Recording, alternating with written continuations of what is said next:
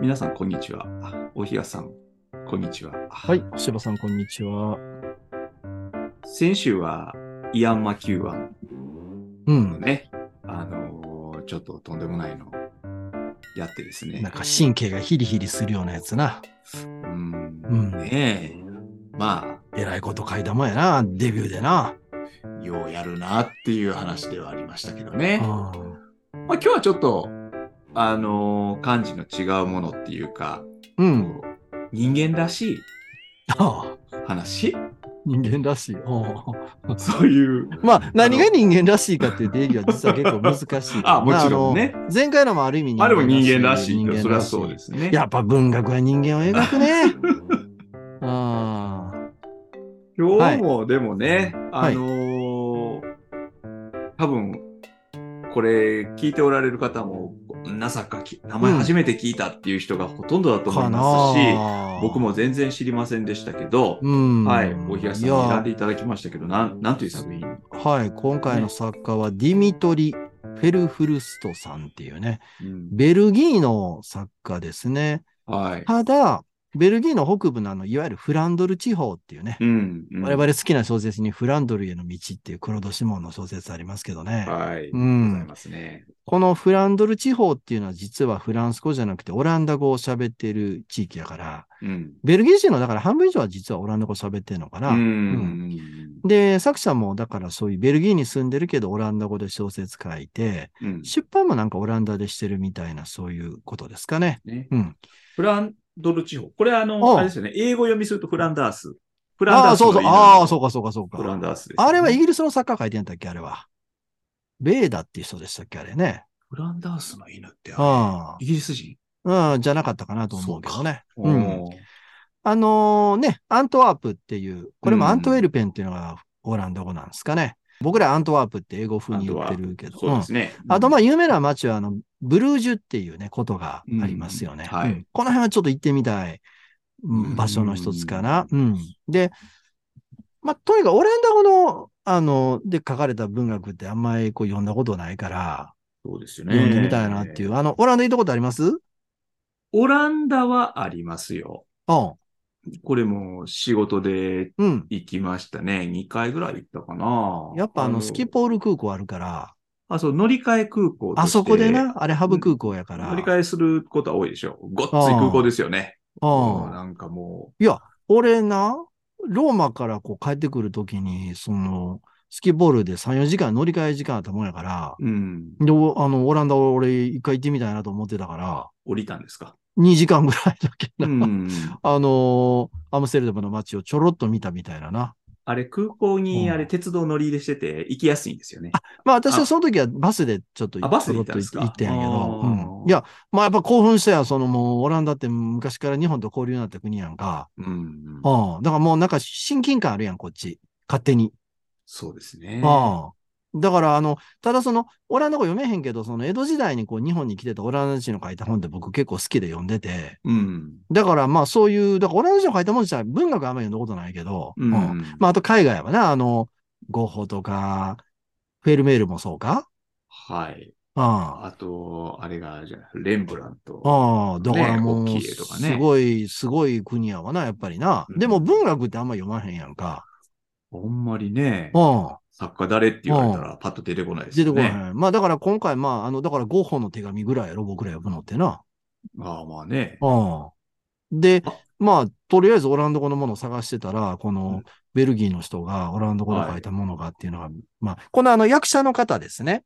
はい。えっと、長山咲さこの方がオランダ語の翻訳をされてる方なんで、ん。うん。それで見ていってたら、あ、こんな作家いてるなと思ってうん、うん。うん、ほんでちょっと読んでみたっていうかね。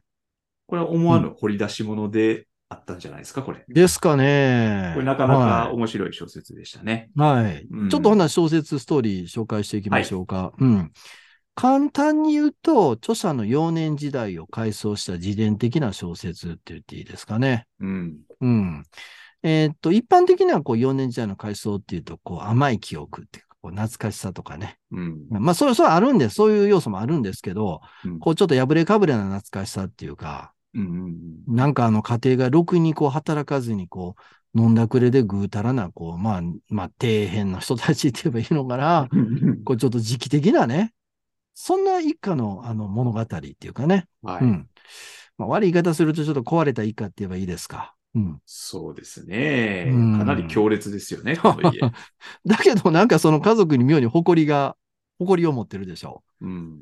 なんかこう、貧乏に上、誇り持ってるっていうね。おほんで、こう、上品なもんとか高級なもんに対する嫌悪感がすっごい強くて、うんほ、誇り高く。だからなんかあ、まあのもちろんね。誇りあ高 の、くね。梅田とか心斎橋みたいなものに対して、もうすごい嫌悪感を抱いている、うんあ のー、庶民の一家のはい家族の物語っていうかね。ううんんで。すね。はいえっとですね、主人公のその母親がですね、うんえー夫、つまりまあ、主人公の父親やな。これに愛想を尽かして、もうみんな置いて出ていっちゃったんで、はい。うん。それでその仕方なくその主人公、子供やねんけど、父親と一緒に、うんえー父親の母親っていうか、まあ、祖母のとこやな。うんそこにまあ戻っていって、これがまあ田舎町みたいな感じかな。うん。うん。そこには父親の兄弟が3人住んでて、はい。で、まあその祖母と父親と3人のおじさんと、ほんで主人公の6人で暮らしてんねんけど、うん。なんかそんな大きな町じゃないと思うんやけど、飲み屋がなんかやたらあるよね。 そうですね。ううんん。ちょっとこのパブとカフェの区別がつかへんな、なんか。 あうんあ、そうですね。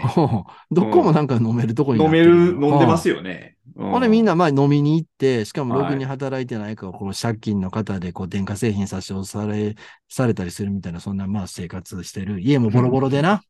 ややこしい家なんですよね、これが。いや、この雨漏りの家っていうの、 昔俺ら雨漏りってあったよな。ありましたね。あの、で、バケツ、なんか器みたいなもんで受けてっていうね。大体あの、たらいのさ、あのー、はいはい、たらい置金属いて。製のはたらいから、あの、音が響くな。いはいはい。うん。あああ、そんなイメージの。りましたね。ネズそういミうのも出てくるし、うんトイレもこう、声だめの上に板が敷いてあるだけみたいな生活してて、ううんん。で、そんな家にですね、かつて美人だったおばが、夫の DV に耐えかねてやと思いますけど、うん娘を連れて帰ってくるっていうね。はい。うん。まあこれ、は、ああの、の、な名うての美女なんですよね。ああ、う。もう、田舎おばさ町んではもうみんな、ときめいてた女性やねんな。う。うんん。で、まあ、ただ3週間後には、そのブリュッセルからその夫が高級車に乗って無理やりこう迎えに来るんで、うんうん、3週間だけね、うん今度いとこの女の結果子。的にはね。これ、いとこ。この女の子にときめくってのはなんかこうよく設定としてあるんやな。これ日本もあるしな。うんうん。うんうん。よその国でもな。いとこの女の子ね。日本はいとこ同士の結婚って結構多いけどね。いとこ婚ってのありますよああね。海外はちょっとなんか少ない感じするけど。うん。で、まあ、すごい短い小説やねんけど、こういうあの、えー説明の後に、このメインはですね、この未成年のこの女の子を連れてですね、飲み屋に行くっていう話で、うん。はいはい。うん。あのちょっとそのだらしない生活を主人公たちはこう送ってて、そこにまあその、そういう天使みたいないとこが来ちゃうんで、うんちょっと、ちょっと紹介して、どんな感じか紹介してみましょうかね。はいうんいとこの名前シルビーって言うんですけど、うんシルビーは僕の父とおじたちが昼過ぎに起きて食卓に着き、儀式的にその日最初のタバコを吸った後、ミンチと缶詰のアンチョビを食べて、二日酔いを覚ます様子を見ていた。おい、 いきなりミンチ食べんのっていう、それミンチもなんか生で食べてるみたいなことが書いてあって。そう。大丈夫なめのちゃかくちゃやな。ああうんで、アンチョビが使っていた油が顎を滴り、セーターのほつれた袖で拭えばまだ行儀がいい方だったっていうね、 もうベタベタやん。ほんな ほんで、その後は家から姿を消し、何時間もしてから酔っ払って帰ってくる。シルビーは3週間学校に行かず汚いキッチンテーブルでやる気なさそうに勉強する僕の姿を見ていたっていうね。うん。ちょっと異物が舞い込んできた感じだな、これな。そういうことですね。あー諦めになんとやらでね。ああ、そうそうそううそう。ん。ほんで、このシルビーは、はい。えーそのブリュッセルでピアノ習ってて、なんかピンクのチュチュを着てバレエ踊ってるみたいなね。うんお嬢様なんですあよね。のああ、もうすごい美人の女の子で。で、まあ、なんか嫌悪感でも抱いてんのかなと思ったら、意外とこう適応力があるっていうね、意外とね。そうそうそああう。うんほんで、話のメインのとこちょっと飲むとこ紹介すると、はい。えっ、と、そのお店はですね、女主人がやってるんですけど、うんこう体に障害のある双子の女の子をそ育てながらやってるお店で、うん。でちょっとこの辺ちょっと過激な描写があるんで、ちょっとあんまり、なかなかね、まあね。あれはちょっとこの作作家も問題あるなと思うけど、うん、その長くは生きられそうもないこの双子の女の子たちも毎晩入り浸ってくる男たちのこう汚い言葉を覚えて、うん、ちょっとこう幼くしてアルコール依存症になってるみたいな、そうですね。これちょっとこのあたりの表情、ちょっと問題あるような気がするけどね。まあ、この著者はね、1972年生まれですから、そのうん自分の子供時代っていうことで言えば、もうかれこれ、半世紀近くうん前はいですから、まあ、その辺は緩かったかもしれないですけど、ね。まあ、そうや けど、今ちかょっかかって。と、ちょっとどうかなっていうところあるけど。で、まあまあ、その店に行こうとすると、はい。その美人のおばさんがですね、うん。あの突然ですね、お店にアンドレいるかなっていうふうなこと言い言い出すんよね。うん。うん。ほんだら、その主人公の父親がですね、うんそのカフェにね、はいアンドレがいるかどうかどうやってわかるんや俺が水晶の玉を持ってるとでも言うんかいっていう、 このそう役が関西弁なのね、これね。そう。これちょっと後でね、まあ話したいと思うんですけど、そう。うんあの、方言なんでしょうね。方言っていうことなのかな。こおおの。言葉が。だからそれを関西弁っそうぽそ。いう感じで直してる、あの、そん訳なしてるんですよね。濃い関西弁じゃないけど、このうん中山咲さんも関西の方みたいで、みたいですね。で、この、あの、家族神の戸の人じゃないですか。うん会話をちょっと関西弁で訳してはるっていうね。う。うんん、はい。ほんで、えっと、そのお店行ったらほんまにアンドレってやつがまあいてて、うんで、。それからそのシルビー見て、なんてこった美人やないかっていうね。そあごっつい美人の娘来たな、みたいな。う。うん。ほんで、このアンドレがですね、そのめっちゃ困ったやつやねんな。これいやね。昔こんな人いたよね。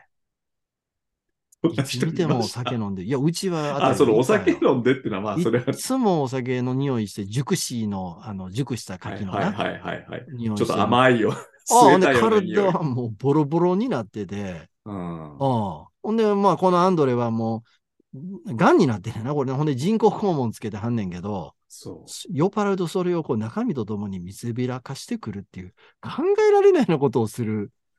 すごい人ですね。ああだだからから描写描写がまたすごいんですけどね、これ。 その、見せびらかす描写が。ちょっと、ょ読まん方がええと思ううんできひんよねここではね。この、だからこのディミトリさんっていう、この主人公の一家も困ってしたけど、このアンドレはもうほんま、人間としては最低レベルのこう酒飲みよね。うん。あここまでいくねただ、、ある種のこう、神々しさがあって、うんこ、のなんかまあ、要するにうんちの入った袋をこう見せるわけなんですけど、うんうん。えっ、と、こういうふうに書いてあります。この出し物は本当に彼女のため、まあ、シルビーやなう、ん彼女のために特別に上演されたのだ。アンドレがおそらく村祭りまで生きられないことは誰もが知っていた。うん死神の顔に痰を吐きかけるようにひょうひょうとしている彼に、僕たちは感嘆していた。アンドレは威厳とともに死んでいくだろう。死の直前にも彼はまだ飲んだくれているはずだ。っていうね。 うんまあ、ちょっと、普通に考えたら、ちょっと困ってしまあでも、聖なる愚者みたいな、そういう感じまなんあでしそうょいう。うことか。うん、この人はもうね。何周も回るとこれが成人に見えてくる。うんなうん、まあこれだからあんたはもうさらにビール飲んで、あの、その、毎月トイレットペーパーが節約できてますみたいな意味の不明な自慢を。ほん で、そうしてると、このシルビーが調子出てくんだよな。うん。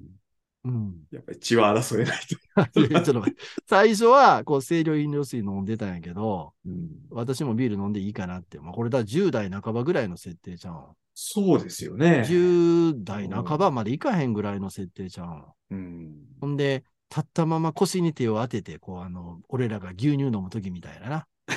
うんそうあのー俺、この間、あの、久しぶりに秋葉原は行ったら、はい。あそこ東京構内にさ、あの、いろんな土地の牛乳売ってる売店あるやんか。あるんですか、そんな。え、知らん秋葉原でしょ秋葉原の駅の構内に。本当に。ういや、あんま行かへんから、秋葉原。ん。ん乗り換え結構使わへん秋葉原って。あんまあっちの方行かない総武か線ら。とかと。ほああ、あそこので牛乳はもうめちゃくちゃうまいな。あ駅の構内にある。ああ、社長おすすめっていう牛乳選んで飲んだら大体すごくうまいよ。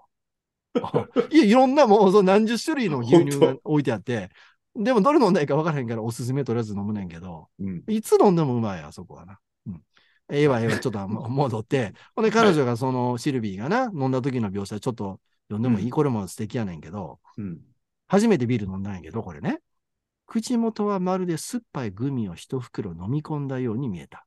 初めてビールを口にしたとき、自分がこれから先何リットルもこれを飲むことになるとは、ほとんど誰にも信じられないものだっていうね。うん、これ何リットルってちょっとおかしいけどさ、何万リットルっていうことまあ、それはね、一生飲むでしょうから、一回覚えたらね。あ、うん、で、、この、あのーシルビーを見てですね、はい。えーこのアンドレがさらに調子に乗ってですね、こうちょっといやらしい性的なほのめかしの歌を教えるっていう、こはいれも 困ったもんやねんけど、おーシルビーもどんどん酒飲んでいやらしい歌を覚えて、うでもやっぱり楽しい夜も終わりが来ます。んうん。はい。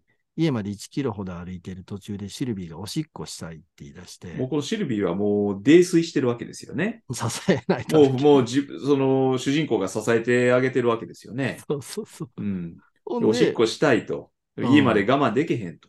うん。で、まあそういうちょっとハプニングっていうかね。うん。はまあ、するんですよね、道い。端でね。ほんで、ほんでようやく家に着いて、ほんでシルビーがさっきの下品な歌をね、うんはい。ちょっとし、あの、ちょっとだけ紹介すると、奇跡が起きたんや。雨が降ってもいないのに、私のあそこがびしょびしょや。っていうね。うん。 これもひどい歌や。ひどい歌やねんけど、はい。うん。ほんまに奇跡が起きててんな。うん。ああ奇跡の夜やってん、これ奇は跡の実夜は。なんでしょう奇ね。跡の夜やってん。でそれ何かっていうと、はいシルビーの母親が、つまり今主人公のおばさんが昔美人やったんかな、こう聞くね。うんアンドリに会ったのって。で、シルビーがアンドリに会ったの話したのって。うん。うん。もうこれ予想できたこの後の言葉。 これは、この次の一言がね。ちょっと俺もびっくりさ、これうは。ん。ええみたいなね。うん。あの子、アンドリが自分の父親だって知ってるのつまり、このロージーっていうおばさんは、あのーうんどうしようもないうん。アンドレ 酒飲みと。酒飲みとうん。の間に、こうなしてたわけですね。若い頃だって、まあ、15年ぐらい前の話15ぐらだいな。前ですよね30代半ばとか、30代30ぐらいかな。うんああ。ちゃんちゃんみたいな。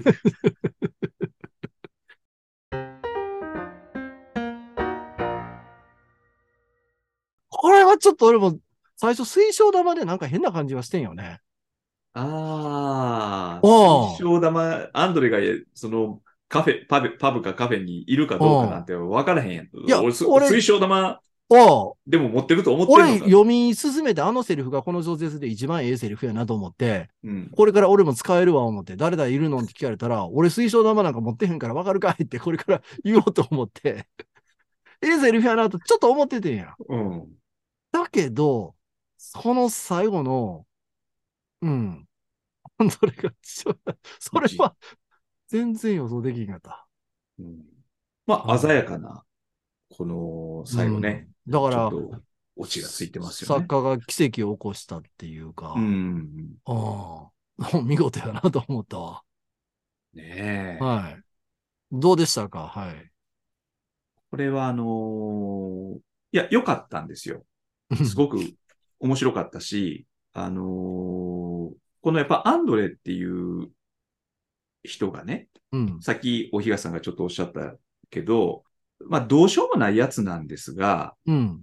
あのーこの人に、この、滲む悲哀っていうのがあるじゃないですか。ああ、悲哀。うん、うん。うん。あの、うんまあ、彼はそういう病気でね、その、もう、長く生きられるとは思えないような人なわけだけど、うん。うん。でも、なんか、その、こうちょっと破れかぶれにやってるんだけど、でうんもこの人って、やっぱ死ぬまでこうだろうっていうね。うん。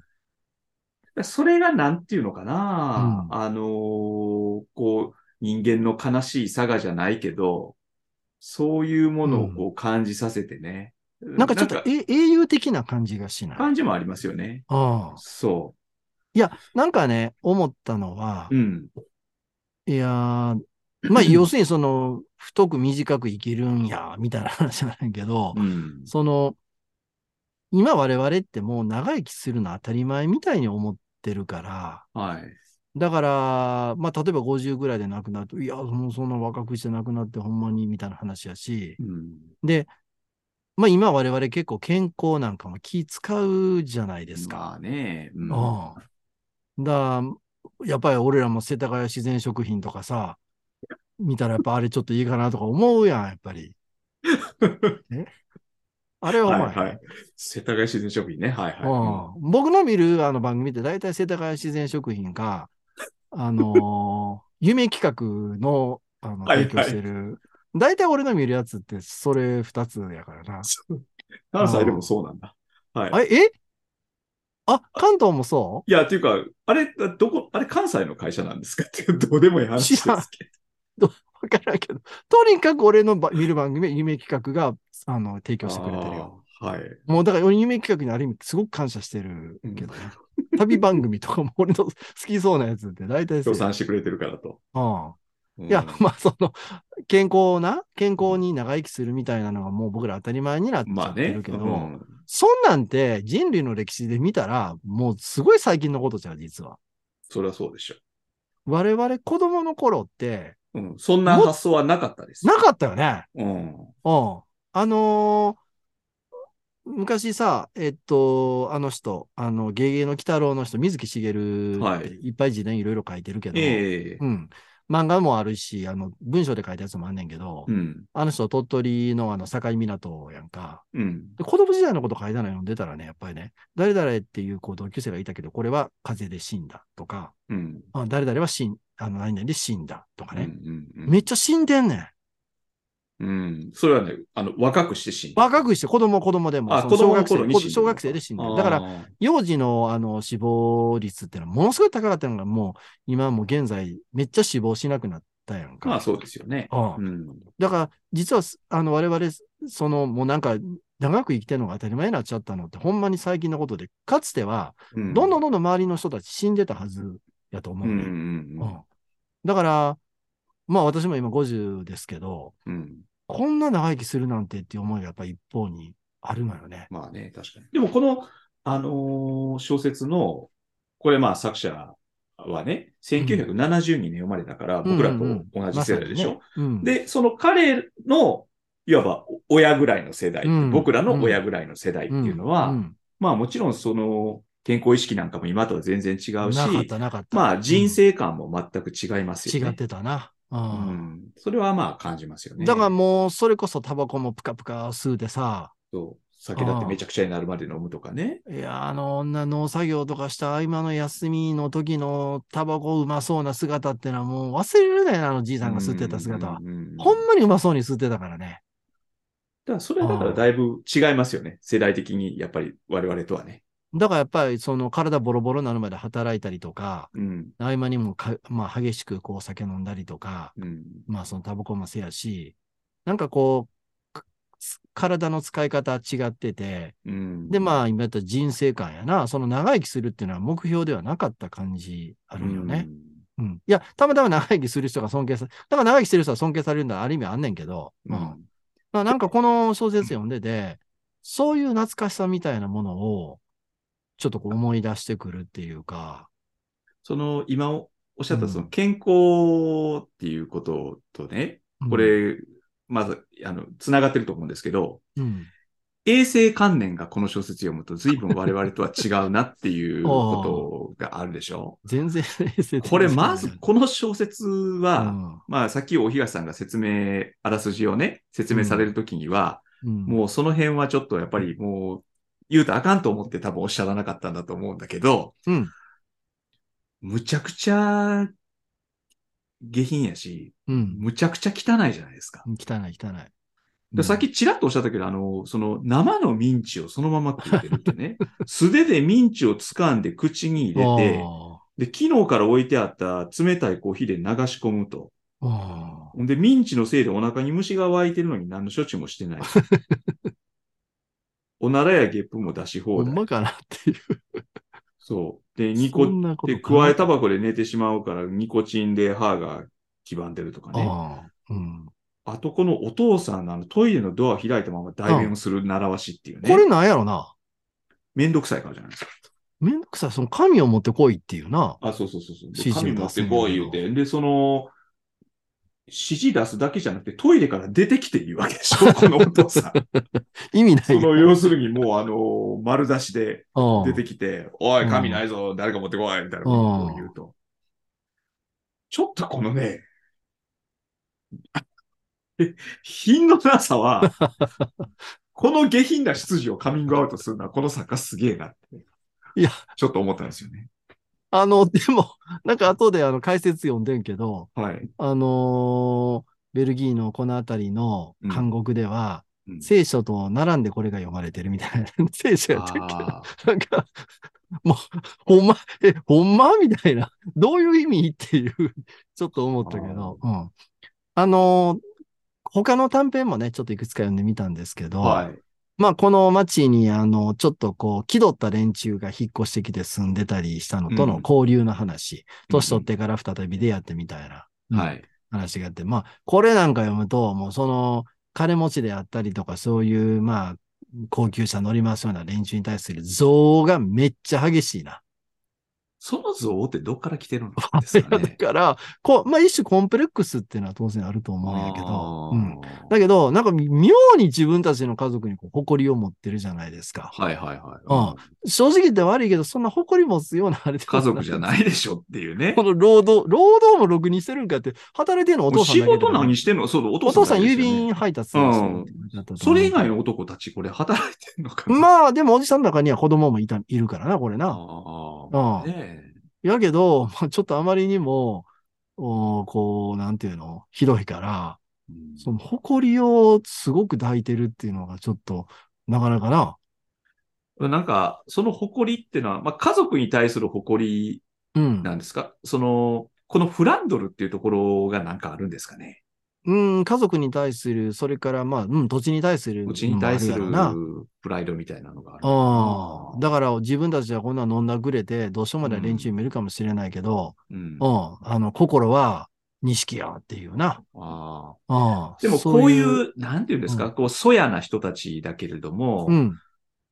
逆にそれがこう、そういう寄付に対する誇りみたいなものもあるんですかね。だからやっぱりトラさんに通じるものはあるよね。ああまあそういうことなのかな。うん。まあ、うんあの、決して豊かな家でもないし、下町のな、町工場みたいな経営してるで、トラさんはもうほんまに風天やから、うんもう放浪生活、と、と、都政人っていうかな、はいうん、はなわけやけど、それはやっぱり誇り高いやん。すごく誇り高いやん。い。うん、で、じ家族のことは絶対守るみたいなな。えうんいや、だからさっき言ったそのちょっと他の短編でな、そのちょっと気取った連中が来てえてう、ん。んで、えーっと、そいつが、あの、急に、まあ、ものすごいな何十年ぶりになったわけやけど、はい。あの、家に招待してくれて、うん。行ったら自分の嫁、妻が、あのー家出してしもてるんや、って悩みを打ち明けんのよ。うん。うんその、あの、誰、誰に、だからそいつらもずーっとこの家族をバカにしてたわけ。こうんうんのうん飲んだくれを。うんうんバカにされてたわけやな。はいはい。でそいつの家に行ったら、その妻が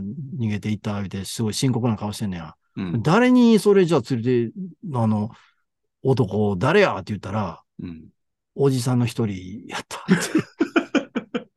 だから、ざまあみろみたいな話になってて、いや、ざまあみろっていうか、まあ、だから結局こういう奴らの方がモテるんやみたいなさ、あなーんかちょっ、とステレオタイプな幻想あるよね。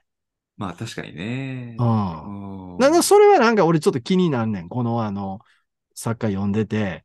いや、俺も好きやで、うんこういうあの、なんていうのその、誇り高く生きてるうん。人たちの話好きやねんけど、うんなんかそれは常に善やみたいな、貧しいのは常に正しいみたいな同性好きもあるやん、そういうの。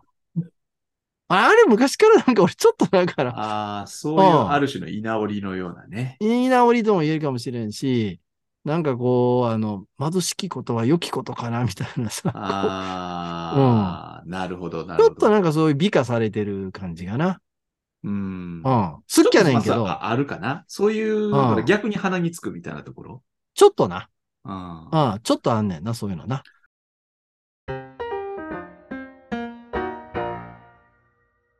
最初にもちょっと、あの、ちらっと言いましたけど、うんおおあの、おひやさんもおっしゃいましたけど、うん、この下品な人たちが、うん、この、翻訳では関西弁っぽい感じで喋りますよねう。んうんうんうんで、これ、なんかすごく大胆なアイデアを、この長山咲さんは、うんあの取り入れたなと思ってて、これはうんうん僕結構この手柄だと思って、いいと思ったんですよ。はいはいはいはい合ってるなって、はいなんかちょっとこう、じゃりんこ知恵的な、こう、あのー小説のね、なんか雰囲気とよく合雰囲ってるっ気になてるいうよな。ね。ああ、そう。まさにジャリンコ知恵。うん、せやな。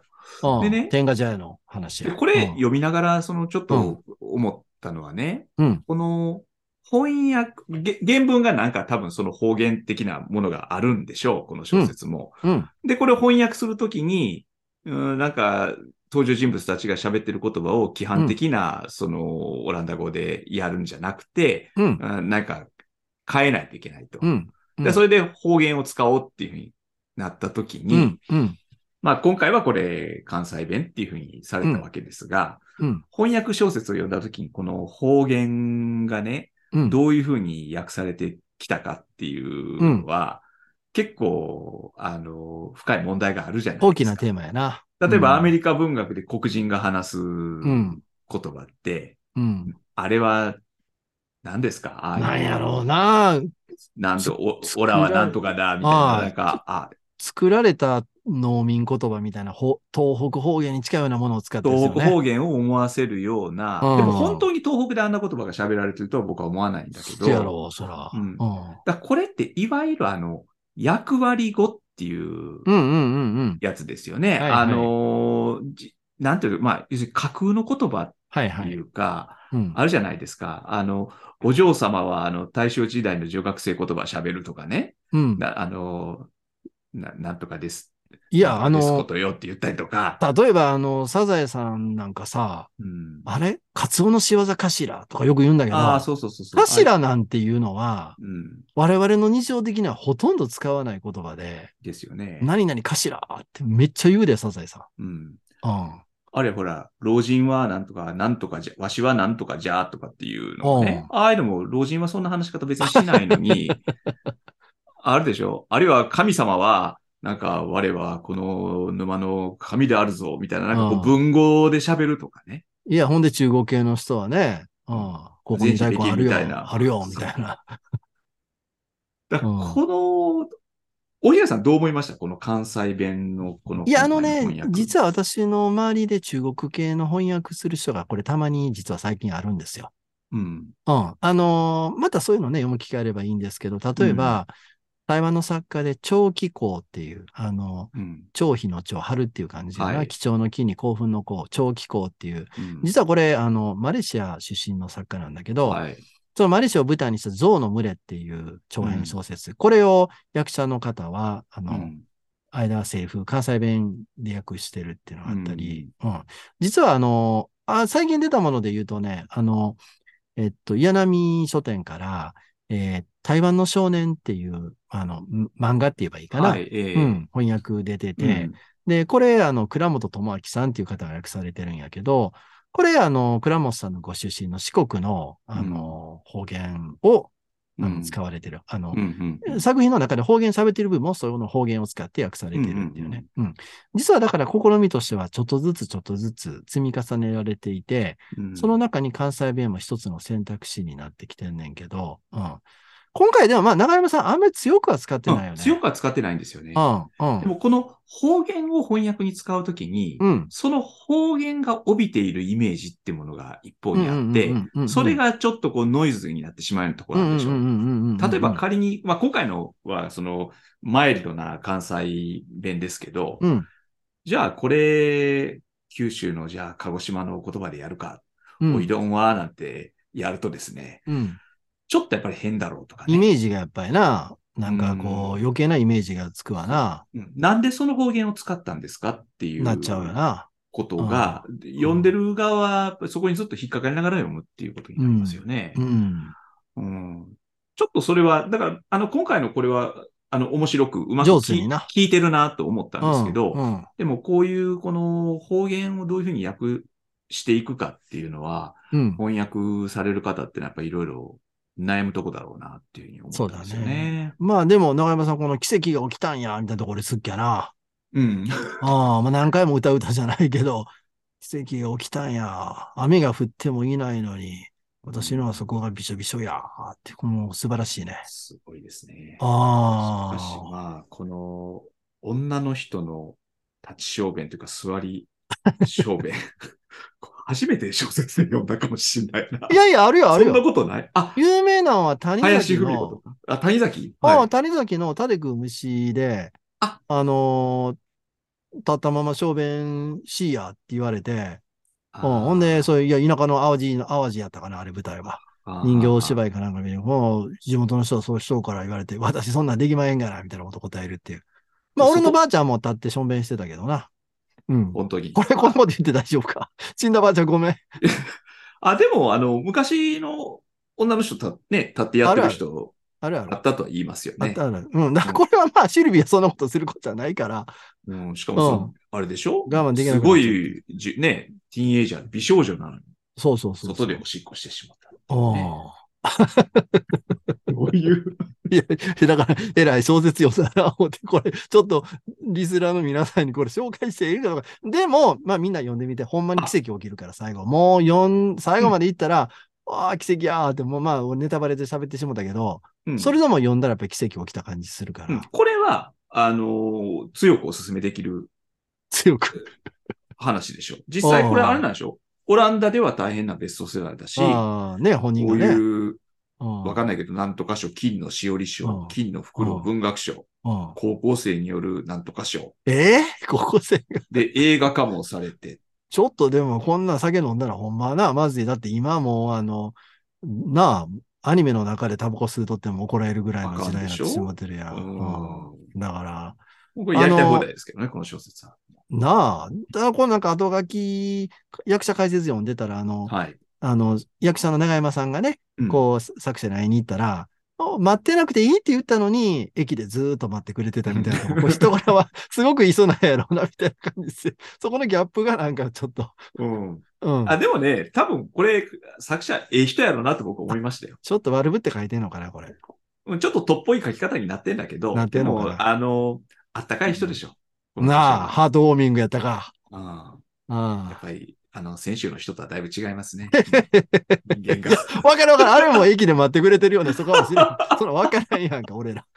うん、でも、あの、なんか呼んでて、あの、あの、家族っていうふうなものとか、壊れた家族やねんけど、そこにみんなやっぱりお互い支え合ってるようなものがあったりとか、うん、まあちょっとおばあちちゃんが気の毒やねんけどな、とにかくな、うんこれな。息子がどれももうろくでもない連中やから。 うん。でも、あの、そういうなんかある種のあったかさみたいなものがここにはあって。 やっぱりその、は、なんていうんですか、ホームドラマっていうものうんうんのうんうん面白さっていうのがありましたね。でもちょっとやっぱりこれ、これ実際に映像にはできひんやろ、これこんな汚い話多いからな。まあね、だってこれ人工肛門の中身まで説明してるわけですからね。そうそうそうもう汚すぎてな。ちょで、ちょっと差別的なとこもな、あるっていうのもまああるするね。から。ううんんまあでも、あの、はい。はい。 面白かったと思います。はい。じゃあ、本日はそんなところで、はい。次回ですね。次回、はい。次回次回は、はは何でい、すかあのー今回はね、非常うにんこう、げ現実社会っていうものが描かれてる小説でしたけど、 現実か、まあ、幻か分からんけど。うん。来週はもう架空のあ世界のことをね、はいはい書いた作品で、はい僕が先本ですけど、はいはい。あのー大変有名な作家ですね、おい、えーアーシュラ系・ルグウィン。えーこれちょっと読み、い名前なんて言ったやろルグイン。ルグウィン。ルグウィン。イが小さいんちゃうんだ。 E が小さいですね。なんて発音したんやろルグインさん。ルグインさんって言うんでしょうね。ああうんあのー有名なな有名な作ゲド戦記で。ああ、よく知られたもう俺一行も読んだことがない作家や。でも、大作家で、まあ、ノーベル賞とかも言われてましたけど、取らないまま、あ割と最近亡くなりましたけどね。ああ、そんなことまで言われてた。うんああ。で、このルグインは、うんあのー短編もあってですね、うんで、この早川文庫にある、風の十二方位っていう、中に入ってるですね、はい。えーセムリの首飾りっていう、うんあの、しこの作家の初期短編をちょっと読んで、なんかタイトルいいね。うんうん。あの、ちょっと不思議なお話ですから。これまあ、ひょっとしたらルグウィンはね、よく読まれてるから、読んだことあるよっていう人もいらっしゃるかもしれませんけど、ああ、はそういな。んか。俺はもう全くの初めてで。ううんまあちょっとどんな感じか、はい来週また楽しみにしてはいいて。ください。ありがとうございました。はい、ありがとうございます。